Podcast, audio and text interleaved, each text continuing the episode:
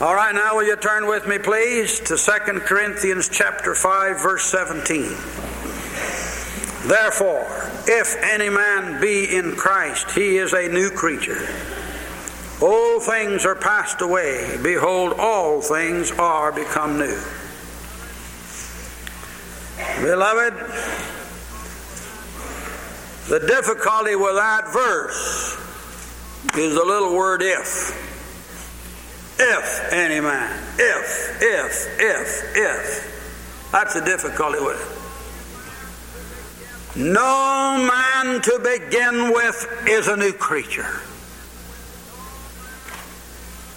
No man to begin with can talk about the old ways passing by. No man to begin with can talk about everything being made new, but it takes an if, if, if, if, if. Here's something that must happen. And if this one thing can happen, this one event can take place, you'll be a different kind of a creature from what you are. A new one. And when this new creation comes and takes possession of you, your relationship to the past will be forever a thing of the past. It will pass away. And your relationship to the things of the future will be forever new. Now, beloved, as I take this text for you tonight, I want to talk first about what it means to be a new creature. Second, I want to talk to you about what it means to have the old things pass away. And third, I want to speak briefly about what it means to have all things become new. There's something about this text that is really startling. The Lord is saying that as you are right now, as you find yourself on this earth, there's something so wrong with you and something so bad about you that I can't have anything to do with it. You can't walk with me. You can't have fellowship with me. You can't talk to me. You can't get through to me. As you are at the present time, you are dead in trespasses and sins. And God is saying that if you're going to come into relationship with me, you're going to have to be a new creature. A new one. A different one. An entirely different kind of a person you're going to have to become if you're going to have a relationship with me and have fellowship with me and be able to talk with me. The Lord says, I can't talk with you like you are in your sin. I can't talk with you like you are with a black and dirty heart. I can't talk with you when you have no regard for righteousness or my law. You are without Christ, without hope, without God in this world. That's what you are. Now, he says, you will be made new will be made over. I'll take you and do with you something that you can't do with yourself. I'll take you and make out of you something that you could never, never produce by your own ways, your own power, your own hands. I will make out of you a new creature. Absolutely now. I read to you tonight this great prophecy of Habakkuk. It's a prophecy of fierce and frightful judgment against a Gentile people who were living in a bloody city. They were living in a condition of awful iniquity, filth, fornications, the awful crimes of murder. All of these things were abounding in the city, and God cries out in judgment upon the city of Nineveh because of its iniquity. I want to say to you, to people tonight, when you listen to Ms. McIntire tomorrow and she tells you the things she saw in London, England, this great Protestant citadel there with Westminster Abbey, I want to tell you, beloved, it's not going to be long till some frightful judgment falls on England. England's becoming another Nineveh.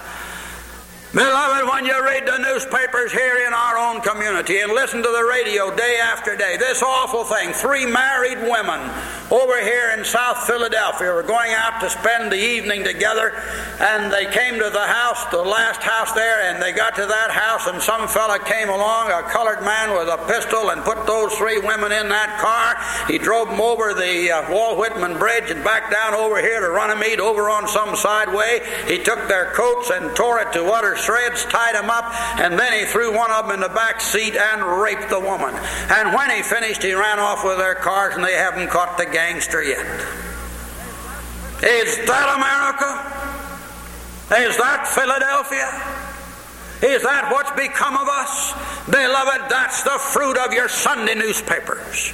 That's the fruit of the modernism in your churches. That's the fruit of the apostasy that's fallen upon us. That's the fruit of all this intellectuality which tells us that we have a new morality and we must readjust our thinking to the new program of our day. Beloved, it's nothing but Nineveh. It's nothing but the awful wickedness that's aggravating in the heart of man, and God says, I can take you, sir, and make out of you a new creature. I can take you out of murder. I can take you out of rape. I can take you out of adultery. I can take you out of all these things which are under the condemnation of God, and I can make a new creature out of you.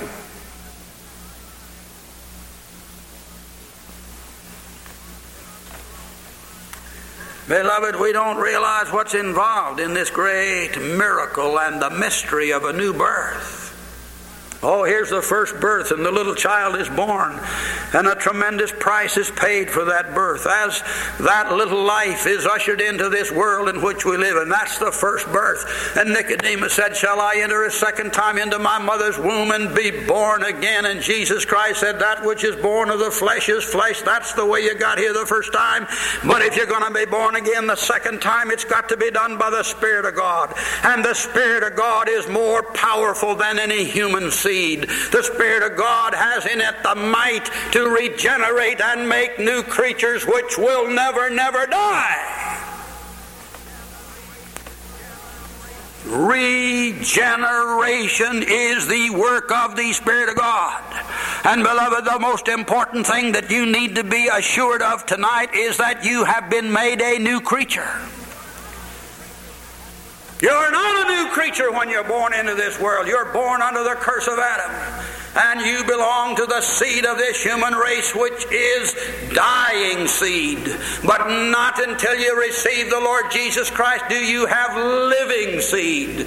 You're born unto death in the flesh, you're born unto life in the spirit. And all of this is given unto us in the glorious gospel which we preach. I'm not ashamed of the gospel of Christ because it is the power of God unto salvation to everyone that believeth. The power of God which makes a new creature out of a sinful man. Beloved, when you see so clearly defined, you see so beautifully outlined what is necessary. Why don't we keep busy at winning men to Christ? Why are not we everlastingly at the task, testifying to men who are dead that they can become new creatures in Jesus Christ? We're the church. We're the only one who has this banner. We're the only one who can lift up this testimony. We're the only one who can tell people everywhere that the only way they can come into the fellowship of the living God is to become a new creature. A new creature. My beloved, when you see this in the Bible, and then you turn around and look at what's going on in the world today, and these churches talking about unity, unity, unity, and someone just brought me the current issue of, of Time magazine, and lo and behold, they pasted the face of Bishop Pike on the front of Time magazine. And here he is with his renewal business.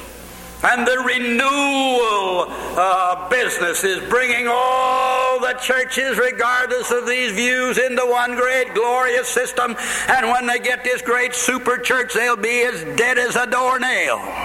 No life, no power, no gospel. Beloved, I'm not interested in renewing a church which has gone into the apostasy. I'm interested in seeing sinners become new creatures in Christ and then building a church on the basis of regeneration. I'm interested in building a church which is made up of men and women who can testify that I'm a new creature in Christ and I'm not ashamed of it. Oh, beloved, when you look at the Philadelphia area, you look at the conditions here about us in South Jersey, and you look at the weaklings. My, how I love to hear these men preach in Ireland. I almost thought we ought to take our faith theological seminary and ship them all to Ireland for six months and let these fellows learn how to preach in Irish. Oh, beloved. If we could get some of our boys over there in Faith Seminary into the issues. Beloved, when you're dealing with life and death, when you're dealing with political powers, when you're in, in the front of the jails, and when they throw you into prison for three months, and when the nation comes to grips with these issues, men are preaching unto life. They're preaching unto liberty. They're preaching unto victory. And they're getting through to the hearts of men. And men are believing. When they believe, then they stand. And when they stand, they don't fall. They fight. If any man be in Christ, he's a new creature. All right, now let's take the second item that's in this text. All things have passed away.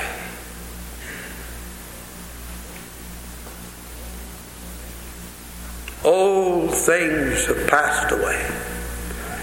Beloved, when you wake up in the regeneration and discover that you now possess eternal life and that no one can ever take it away from you, and that this is the greatest treasure and the greatest possession that any man can possibly have on the face of this earth, you don't care about the past. You're not interested in the past. Your old habits and your old companions and your old uh, frequent places where you go, beloved, the way to break the past with its iniquity, the way to break the hold which the past has upon you is to become a new creature and make sure you are a new creature in Jesus Christ and you'll not be interested in the past at all.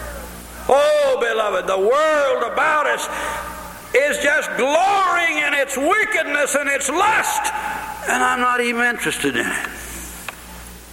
Doesn't have any attraction for me at all.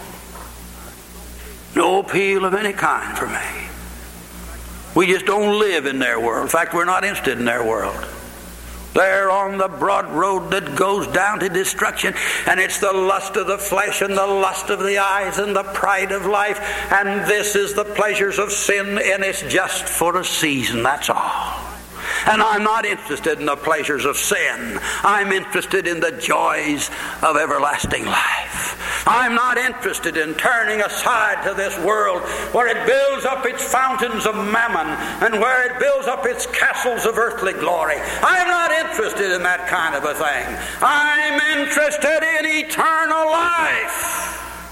I'm interested in the answer to the accident on the highway and where that soul goes when it takes its leave. We have the answer to that question. I'm interested in what God has been pleased to tell us about a new body and about a resurrection, about an endless life. Beloved, this old world in which you and I live is a miserable old place to walk around in. And everybody you see is on the road, he's on the escalator that's taking him down to the pit. And nobody can get off that escalator. Nobody can get away from the treadmill that he's walking as he goes day by day, moment by moment, closer to that hour when he shall take leave of this mortal body in which he dwells, and his soul shall go out into eternity. And those of us who can answer the question of heaven, those of us who have a remedy for sin, we're the people that the world needs to listen to. We have the gospel of Jesus Christ. All things are passed away. You know, when you go back to the Greek and the Roman world and the days when Paul went out preaching, it pleased God by the foolishness of preaching to save them that believed. Beloved, when Paul went to the city of Corinth, did he have a dialogue? When Paul went to the city of Corinth, did he enter into some kind of an intellectual chit chat with the students of the time? Is that what he did? No, beloved, when he went to the city of Corinth, he expounded from the scriptures that Jesus was the Christ. That was it. And beloved, we have a declaration to deliver. I'm not here to argue with you, beloved. I'm here to tell you what's wrong with you. I'm not here to enter some kind of debate with you. I'm here to tell you that if you want to be a new creature, there's only one way it'll ever happen. And I've got the way to show you, I've got the way to tell you. And you'll become a new creature in Jesus Christ. And all what I like about our separated movement is we know Christ, we know the gospel, and we're not going to change it. And one of the men said over there to me in Berlin when we were over there at the Billy Graham place, and I was locked out, you know, I didn't have a press conference and I couldn't get. In. He says, Dr. McIntire, the trouble with you is you're just too inflexible. The trouble with you is you're just too inflexible. Well, beloved, I'm just as inflexible as being a new creature is. You're not half a creature, part a creature, a fraction of a creature. You're either a new creature or you're not. And the gospel which I preach to you is utterly and completely and totally inflexible. There's none other name under heaven given among men whereby ye can be delivered from death, and ye can be delivered from sin, and ye can have the gift and the treasure of everlasting life. You know, beloved, we took a collection today to take care of this building, but you know what sanctifies this building as we're here day by day? It isn't the gifts. It's the Word. Just think of the reverberation from wall to wall and from floor to ceiling and from heart to heart. It's the reverberations of life eternal which you hear in this place. It's a message that brings unto you a complete and total deliverance from the past. All things have passed away and you go back into that Roman world and you go into the city of Corinth and you go, if you will, back into the Grecian world. And what did Paul do? He pressed, preached Christ. He preached Christ. He preached Jesus and the resurrection. He just preached it and just kept on preaching it. And the Holy Spirit takes that in the life of an individual. And beloved, you can argue till you're blue in the face with all these philosophical arguments that you try to employ, and you won't save anybody's soul. It's the preaching of the message of salvation in the cross, in the blood. It's foolishness, but it's power. It's con. It's it's a scandal to the Jews, but it is the wisdom of God. And beloved, when I stand in this pulpit tonight, I'm not going to debate with you. I'm going to tell you what God will do for you. And all you have to do is to believe God, and your soul will be taken care of forever. If any man be in Christ, all things have passed away.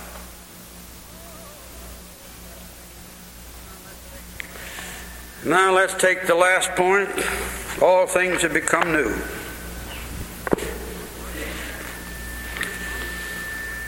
Not some things, but all things. Everything. Your outlook's different. Your purposes are different. Your activities are different. Your interests are different. All things are become new. You know, beloved, when a man gets right with the Lord and the Lord cleans up his life and his heart, he isn't interested in this filthy stuff. Just isn't. doesn't want to mess with it. He's interested in the things which are pure and honorable. Whatsoever things are pure, whatsoever things are of good report, whatsoever things are honest, if there be any virtue, think on these things. Think on. God bless you, parents, that keep this filthy stuff out of your homes where your children will have a chance to feed on it and to agitate the lust of their baser natures. God bless you, people who realize that we in Christ have set our face toward an entirely different destiny, an entirely different purpose, and we are to sanctify our bodies and our spirits and to perfect holiness in the fear of God. My, you parents ought to see to it that your children are in the Sunday school. You ought to see that they're in the church services. And sometimes I think that even our own people here in this church are too lax. We get the idea, well, you go in the morning, mister, and I'll go at night, and we trade back and forth, and here she's here today, and he's here tomorrow. You ought to both be here all the times and bring your children with you. We ought to have this place filled with our families, all of our families. The world about us doesn't know where it's going. It's going down a broad road of confusion, and the Christian people are off with their cocktails and their lusts and their parties and all their worldly enticements, and the Spirit of God is grieved. And we, as the children of God, should be building a church and building a nation and building a people who stand forthright upon the magnificent message of the Word of God. You know, I had an interesting experience over there in Berlin. Evangelist Billy Graham called this great Congress on Evangelism, they called it. And it was sponsored by Christianity Today and Dr. Carl Henry. And uh, we've known for some years that there's been a great change in Billy Graham from what he was when he first started out with W.B. Riley. We've all seen Billy move and move and move until now he's over in the ecumenical camp very definitely. And he calls himself, he speaks of ecumenical evangelism, and he said he had an ecumenical heart, and he just can't turn loose the word ecumenical anymore. And he set up this great meeting, and here they had the World Council of Churches man, head of their department on uh, mission and uh, evangelism. They had the secretary for evangelism from uh, Geneva, one of these modernists over there. And then they brought in these top ecumenical leaders from the Presbyterian and from the Methodist. They all were over there. And he then brought the men from the Iron Curtain countries. Remember, nobody came to that conference without a personal invitation from Dr. Graham and Mr. Henry. That was an invited affair. And they just set this thing up with all these combinations. Of course, they had a lot of evangelicals there. And they even had a few men there that have left you and me in years past. Bob Rayburn was there. Francis Schaeffer was there. Men that we were utterly surprised. And the president of Westminster Seminary was over there too. And I saw him. Here was a communist, and here was a fundamentalist, and here was the World Council, and they had the greatest hodgepodge you ever saw. But they didn't want me.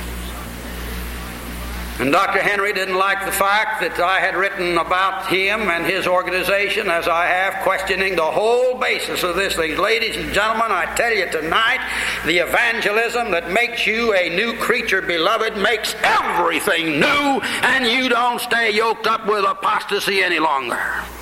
When you find the Lord Jesus Christ, you're not going to go back to the church that you've been in that killed you and kept you dead. You're going into churches where there's life and where there's power and where there's regeneration. And Billy Graham has brought this broad ecumenism, this inclusivism, and came into that program, and they wouldn't let me have credentials to report it. And Dr. Henry said the last day that they were rebuking Dr. McIntire. Well, isn't it nice? They don't like what I write, and so they rebuke me by not letting me have press credentials. And that was the new evangelicals that did it. The new evangelicals that did it. So, beloved, I was on the outside.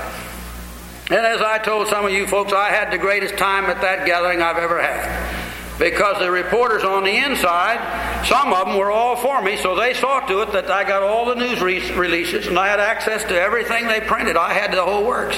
And furthermore, some of them even took tape recordings, and I had access to the tape recordings of every single press conference they had. And furthermore, I didn't have to bother. I could just sit in my room and listen to them. And I went over there and I couldn't get in. They had that door guarded, ladies and gentlemen. They had guards on that door. It was the funniest thing. Never seen guards, uh, doors guarded so, so, so, tightly in my life. And you had to have this badge or this pass or you couldn't get in. Of course, I didn't have a press pass and I'd come to report and so I was out. Went over there the first night. The great entrance to that auditorium, seated about 1,200 people, was a big glass entrance out uh, under a canopy, and then it moved into a vestibule, sort of a storm center, and then there was another series of doors that took you into the inside. But it was cold. But I stood out there, and pretty soon I moved into the inside, the uh, foyer there, the storm center, and the man didn't object. So I stood there about three hours, and I had a steady stream of men coming to see me. Coming out to see me. Dr. McIntire, yes. And a man came along and he stood there and I said, What's your name? And he told me, he says, You know, Dr. McIntire? He says, I was in your class on modern religious problems in Faith Seminary in 1954. I said, You were? He said, Yes. And so we talked. I says, What's the matter with you? He says, Well, I can't get in either. I said, What have you done? Well, he says, I haven't done anything. I just want to be an observer, and they wouldn't even let me be that, so i am out. I said, Well, shake hands. And so we stood there, and we had the greatest time. Charlie Fuller came along and says, Hello, Carl. I says, Hello, Dr. Fuller. I haven't seen you for 15 years. Talked to him a few minutes. He says, Well, he says, I got to go preach the gospel. And out he walked. And uh, uh, along came the leader of Youth for Christ, Torrey John. Hello, Carl. That's well, hello, Torrey. I haven't seen you for a long time. Goodbye. And one by one they came by. And you know, after a while, the door opened out here. A man came in with a light gray suit on, and the wife very well dressed. The guards came and said, Where are your pass? Well, don't have any. He says, Well, I'm a doctor. He says, I have some medicine here. And he pulled it out and held in his hand. He says it's for a man from Liberia who has a heart condition and he must have this medicine. I brought it to him. Here was a man that didn't belong to the conference. He wasn't connected with it. He wasn't a reporter. He wasn't anything. He just was a doctor bringing him some medicine. And you know they wouldn't let him in? They wouldn't let that fella in. So he had to stay out there with me. And he and his wife stood there, and after a while, somebody came along and said, Yes, I'll try to locate this man. And so they went in and they talked about their man. But he stood out there, and the Lord left him with me. And so I began to talk to him. And I said, Where are you from? They said, We're from Liberia. I said, Well, I've been in Liberia. Monrovia? I said, Yeah, we stopped in Monrovia last year. He says, You have. Well, that's all you need to strike up any kind of a friendly conversation, especially in Berlin. And you know, beloved, we began to talk, and I asked her about her faith, and she said she was Jewish. And I asked him about his faith. He said he was a Catholic. And I said, Well, both of you are wrong. I said, You should find the Lord. And I stood there and I took the text I have tonight. If any man be in Christ, he's a new creation. And I just preached to them, I just expounded it to them, and I asked this man, I says, What causes people to die? I said, What's the trouble? What causes death? You know what he said to me? Coronary thrombosis. I says, Doctor, doctor, that's not what causes death. It's sin that causes death, doctor. And then he turned I said, Doctor, what pleasure do you get out of life? He says, Well, he says, I get a great deal of pleasure out of serving humanity. He says, In my knowledge of medicine, he says, I can help this woman, I can help this child. He says, I've done a lot of good in this world. He says, I, I have hopes for the future. I says, Doctor, you don't even know what it means to be born again. And the woman looked at me and she says, Well, you know, I think I'm a reincarnation. I said, Lady, I don't think you are. She says, Well, how about all this Hindu? I says, No, lady. I says, God made you like you are. He created you like you are to use you for His glory. And He's ready to give you a new birth if you'll come to Christ. And beloved, for 40 minutes, I witnessed to that doctor and his wife and the her eyes moistened up, and she turned and she said, I'd love to have what you have. And the doctor said, Yes. He said, I'm interested in that you're talking about. I says, Let's have prayer. And we had a prayer meeting out there where we were locked out. It was a magnificent testimony. That was a conference on evangelism. I was doing evangelism on the outside. I was locked out and I was doing evangelism, the kind of evangelism that Philip did when he stopped by the, by the wayside, the kind of evangelism our Savior did when he met the woman at the well in Samaria. And beloved, I want to tell you, I got the greatest thrill. And I said to that lady, I said, You can accept the Lord Jesus Christ now. She said, I'd love to accept him. She says, I want what you have. You know, beloved, I'm a great believer in the providences and the perfect plans of God. I never would have got to see that doctor if I hadn't been locked out. Never would have got to see. Oh, how God undertakes and God overrules these things. I don't know whether they're saved or not. But I'm going to pray for them, and one of these days, in God's good providence, we'll find out whether they were saved or not. We'll find out the story. But, beloved, when I told that woman she was Jewish, and when I told that woman that the old things would pass away, that everything would be new, everything would be new, a new heavens, a new earth, a new eternity, a great and glorious Savior to look forward to seeing, and I described for her what our Savior did when He rose from the dead. You know, beloved, the one thing that seems to stump these people more than anything else, the one thing that seems to bring their interest and their attention more than anything else, is when you preach the resurrection of the dead. That's the thing that seems to get them. And it seemed to get her. And I said, Lady, I said, there's going to be a resurrection. I'm going to be raised from the dead. And when I'm raised, I'll be just what I am, except I'll be made new. And you'll be just what you are, except you'll be made new. And I said to the doctor, I said, Doctor, you'll be a new doctor. You'll be a new creature. And beloved, it's this radicalness. It's this marvelous regenerating power of the gospel of Jesus Christ, which you and I have to give to the world. We have it. All in the world Billy Graham was doing was to kind of sweeten everybody up with a nice, sweet spirit of unity so they can move into the ecumenical movement and get more recognition in the ecumenical movement. Beloved, I'm out of the ecumenical movement. I'll forever be out of the ecumenical movement. And furthermore, I'm not in favor of any kind of an evangelism that will save precious souls and put them in the ecumenical movement. And these are the lines that have to be drawn in the preaching of the gospel in these latter days that we might be true and faithful to Jesus Christ. A new creation. Oh, Old things, everything in the past gone. Thank God you've turned your back on hell. Everything in the future new. Thank God the door of heaven is open to us. And by faith we can see through it. And by faith we can behold the Lord Jesus Christ who's at the right hand of the throne of glory. We have a Savior in glory. Now, I started this message by saying one thing.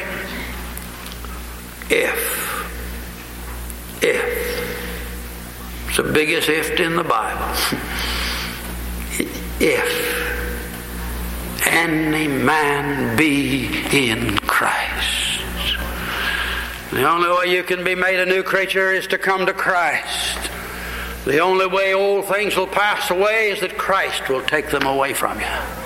The only way that everything will be made new is that Jesus Christ becomes all and in all, and He becomes our beloved. He's the lily of the valleys, the fairest among 10,000. He's the apple of the Lord's eye. He's everything that anyone could ever want. The Alpha and Omega. I'm the root and the offspring of David, we heard this morning. I'm the bright and the morning star, he says.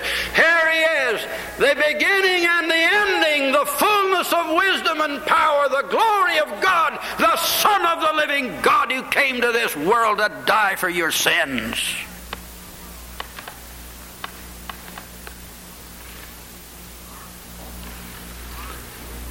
A lot of you people may think you were born again, but you never made it. You don't act like it, you don't live like it, you don't walk like it.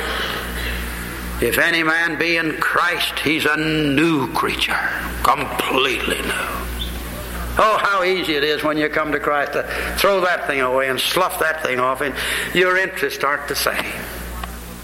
And isn't it wonderful that this broadcast we have that God's given us across the nation, we're dealing with these issues? And we're seeing more of these so called conservatives get straightened out. They get in this organization and that organization, some other organization, and then they listen to a broadcast in which we're appealing to the Word of God and we're exposing sin and the tyrannies that are born of it. And we're dealing with the disillusionments of mankind, and we come down to this plain preaching of Jesus Christ. And then they believe then they believe. Oh, you young people, go out and preach Jesus Christ. Oh, you young people, take the standard of His Word. Oh, you young people, take the glory of the cross. God forbid that I should glory in any other thing than the cross of Jesus Christ our Lord. If any man be in Christ, he's a new creature. If, if, if, if, that's the question. But if you're Him, remember, you're a new creature, and let's act like it and live like it and praise God like it. We're new creatures in Christ. I think of that Roman world and the galley slaves in the pit holes of those old cruisers across the Mediterranean. I think of all the idolatries of that day, and Paul just came in and preached the simple gospel. And these people became new creatures. Suddenly they were alive.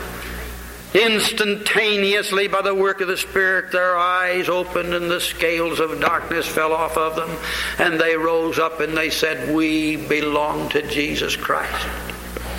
You know, when you go over to Ireland and you go into North Ireland, you see how they observe the Sabbath. You know, I was over at the hotel and Paisley said to me, he said, Now, Dr. McIntire, when Sunday morning comes, he says, be careful and don't get a newspaper. So he warned us. And then some of the girls in our party, you know, they had a few of these little things that hang down on the ears. You know what I'm talking about. and they had a few little other things. And they were very nice, you know, the way they put it. I think it was Mrs. Byron Green or somebody else said to the girls, he said, Well, you know, when you get over to Ireland, you it's just as well that you don't wear those things, they'll be misunderstood. And so the girls had enough sense not to wear them, and our women looked much better. You should have seen them when we got over to Ireland. They were all fixed up. But you know, I got out there and saw those Irish women. They got some of the prettiest Irish girls. I don't misunderstand. But they had some of the nicest looking Irish girls. Their blonde hair, their eyes were deep and blue. And you know, with the rain and the cold and everything else, everything's so clean and fresh. And they had the whitest cheeks, but the nicest, prettiest rosebuds on those cheeks you ever saw. And beloved, I said to myself, those rosebuds on those cheeks are better than all the implements that they try to hang on. That's right. But Ireland, what happened to Ireland? How did it get a Sabbath keeping people? How did they observe the Sabbath? What happened here in Philadelphia 50 years ago when John Wanamaker was teaching the great Bible class over here in Bethany Presbyterian Church? What happened in those days when we didn't have any Sunday newspapers? What happened in those days when we had Sunday schools in the afternoon? What happened in those days when we got up Sunday morning we gave the whole day from the morning to the night and we went to the tent meetings and we went to the camp meetings and we went to these great places and men lived in the knowledge of the Word of God and they heard it preached. And beloved, as we say, the whole structure of our civilization crumbling under the dead weight of unbelief and this so called learning which repudiates God, you and I have got to come together. And the Bible says, neglect not the assembling of yourselves together, and so much the more as ye see the day approaching. And beloved, on Sunday, your place is in this church. On Sunday night, as we preach the gospel, your place is in this church. With anybody you can bring with you and come pray. Remember, it's the foolishness of preaching that God uses to save sinners and give them everlasting life. We've had a sad day in many ways. One of our numbers, she'd have been here tonight. Last night she was killed in a highway accident, taken suddenly out of this earth. And I changed my sermon this morning. I preached one of comfort and one of heaven, one of glory. We got a blessing. And after the service over, standing back here, and a dear man came to me. Stranger doesn't come here. He says, Dr. McIntire says, my wife was taken away last summer. And he says, I took her to the hospital, he said, when she had to go. And he says, you know what she said to me? She said, he looked up at me and says, called my first name. She says, Sam, I'm ready. I'm ready. My, his eyes sparkled. He said, that was her word. I'm ready. Oh, beloved, are you ready? Are you a new creature? Have the old things passed away? Has everything come new? Are you ready to leave, to go away?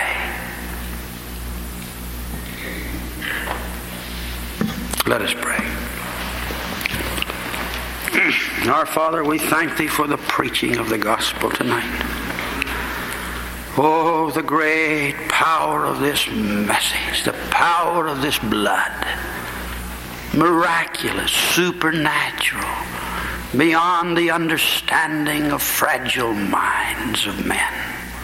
Oh, Father, tonight we are new creatures. May we know it forever. May we never forget it for a moment. And may these old things go, go, go forever away. And may we look to the new things because we are in Christ Jesus. Amen.